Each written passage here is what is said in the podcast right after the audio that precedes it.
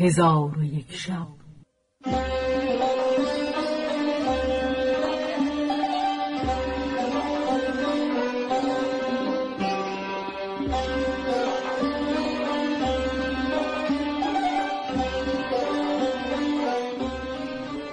داستانهایی برآمده از ژرفای تاریخ و تمدن و فرهنگ مشرق زمین.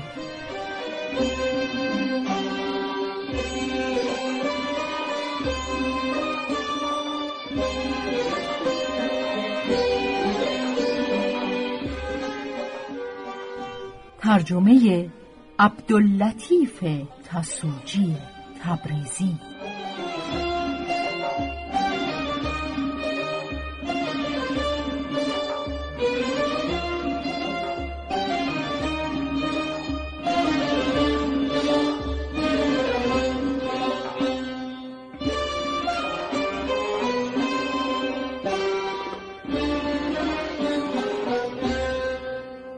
چون شب یکصد و شست و دوم برآمد.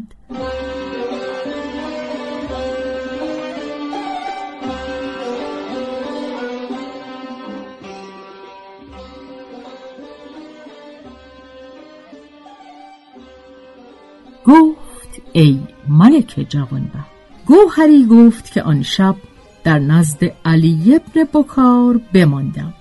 و تا بامداد با او حدیث گفتم.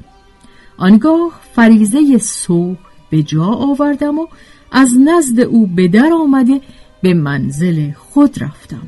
ساعتی ننشسته بودم که کنیزک در آمد و مرا سلام کرد. من جواب گفتم و آنچه که میانه من و علی ابن بکار گذشته بود به او گفتم. کنیزک با من گفت بدان که خلیفه از نزد خاتون به در رفته و مجلس ما جایی است امن و خلوت از همه جاها بهتر است. من به او گفتم سخن تو راست است ولی منزل شما چون منزل من نیست. از آنکه منزل من امنتر و خلوتتر است. کنیزک گفت رای تو رایی است سواب من نزد خاتون رفته گفته های تو را به او بگویم و او را از رای تو آگاه کنم. پس کنیزک برفت و ماجرا به خاتون گفت و به منزل بازگشت و به من گفت خاتون سخن تو بپذیرفت.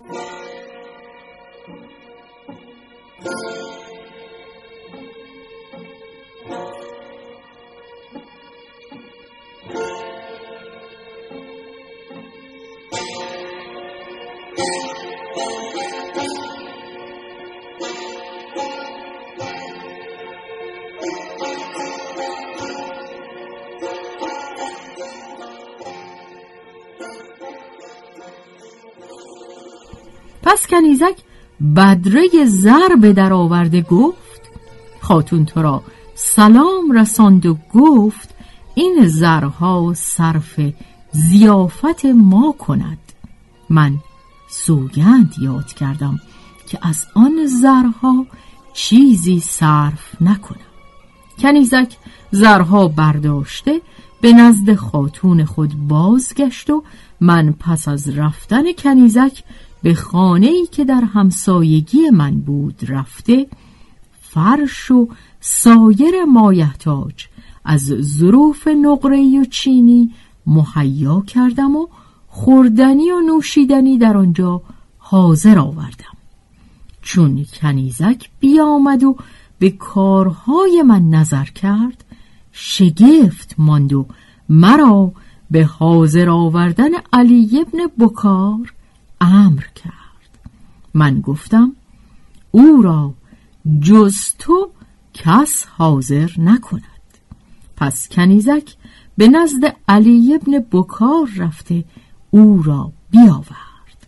چون علی ابن بکار بیامد من برخواسته استقبالش کردم و تهیتش گفتم و در مکان شایسته و لایق بنشاندمش و ریاهین و اطریات به ظرفهای بلورندر به پیش او بگذاشتم و در پیش او نشسته.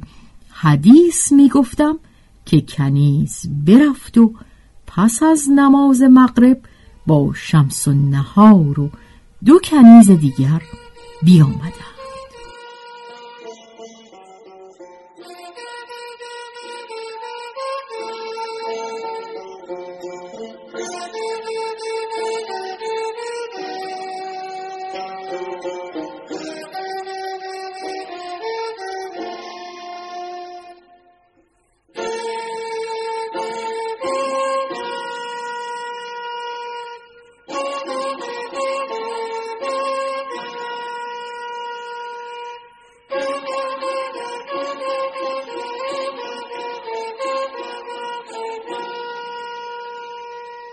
چون علی ابن بکار را دید و ابن بکار به او نظر کرد پس هر دو بی خود بی افتادند و ساعتی بی خود افتادند.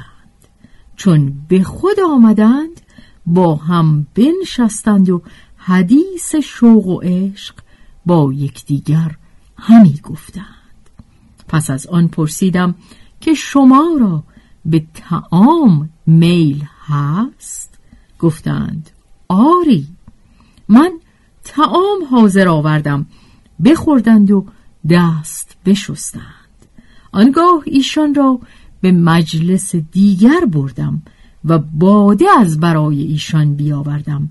باده بنوشیدند و سرمست شدند. پس شمس نهار با من گفت که نکویی بر ما تمام کردی. اود حاضر کن تا ما را عیش و طرب تمام شود. پس من برخواسته اود حاضر آوردم. شمس نهار اود بگرفت و تارهای آن محکم کرده بنواخت و این ابیات برخوان خوش بود یاری و یاری. در کنار سبززاری. مهربانان روی بر هم از حسودان بر کناری. راحت جان است رفتن با دلارامی به صحرا. عین درمان است گفتن درد دل با غمگساری. هر که را با دل ستانی عیش را افتد زمانی. گو قنیمت دان که نادر در کمند افتد شکاری.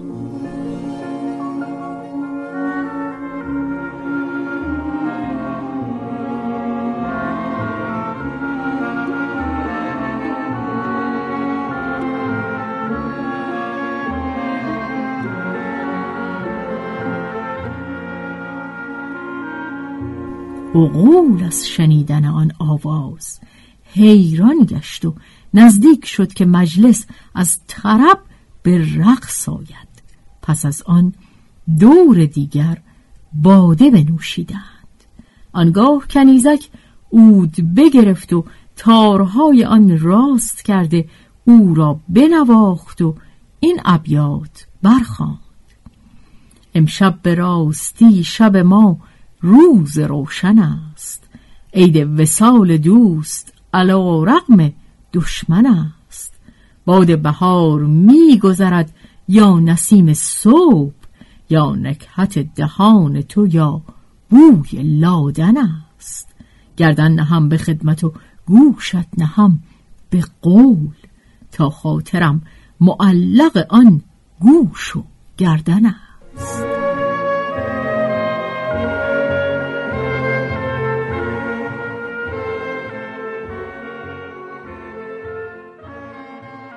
گوهر فروش گفته است که ایشان را در آن منزل گذاشته خود به جای دیگر رفتم و تا بامداد بخفتم. چون بامداد شد فریزه به جا آورده قهوه بخوردم و همی خواستم که به نزد ایشان روم که همسایه من بیامد و گفت ای برادر چه ماجرایی است که دوش بر تو رفته؟ من به او گفتم ای برادر بازگو که در آن خانه دوش چه روی داده؟ همسایه گفت دزدان روز پیش به خانه فلان همسایه رفته مال او برده و او را کشته بودند. تو را دیده اند که فروش و ظروف به آن خانه همی بری. شب بدانجا آمده هر چه داشته ای برده اند و مهمانان تو را کشته اند.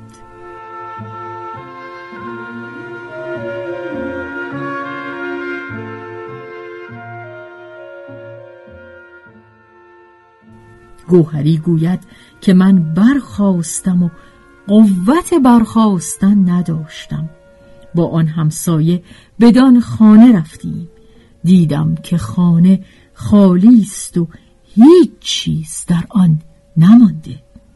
در کار خود حیران شدم و گفتم اما از تلف شدن متاع خانه اگرچه بسیاری از آنها را به آریه گرفته بودم چندان باک ندارم که خداوندان مال چون بدانند مال مرا دزد برده و خانه مرا غارت کرده اند عذر مرا بخواهند پذیرفت.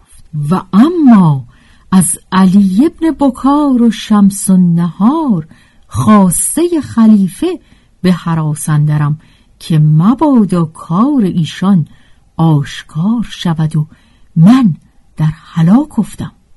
پس از آن گوهر فروش رو به همسایه آورده. به او گفت تو مرا برادر و همسایه و عیب پوش هستی. به من راهنمایی کن و در این بلیه مرا یاری نمای.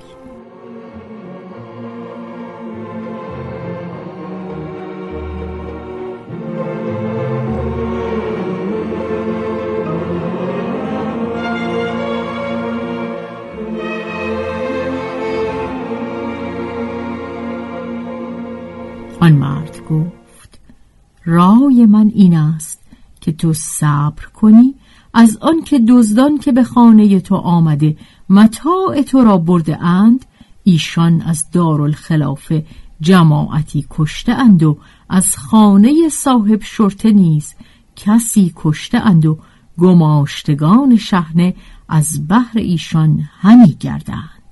شاید ایشان را بیابند. تو را نیز مراد بی کوشش و رنج حاصل شود. چون گوهری سخن او را بشنید به خانه خود بازگشت.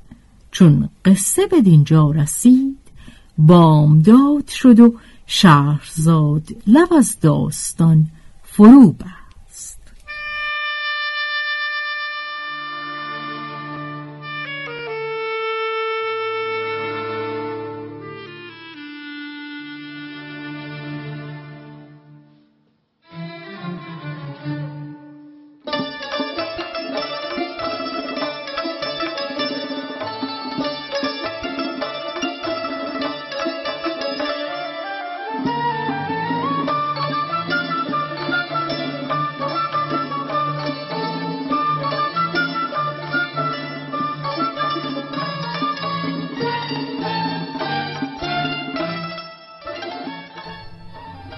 به روایت شهرزاد فتوهی تنظیم از مجتبا میرسمیعی.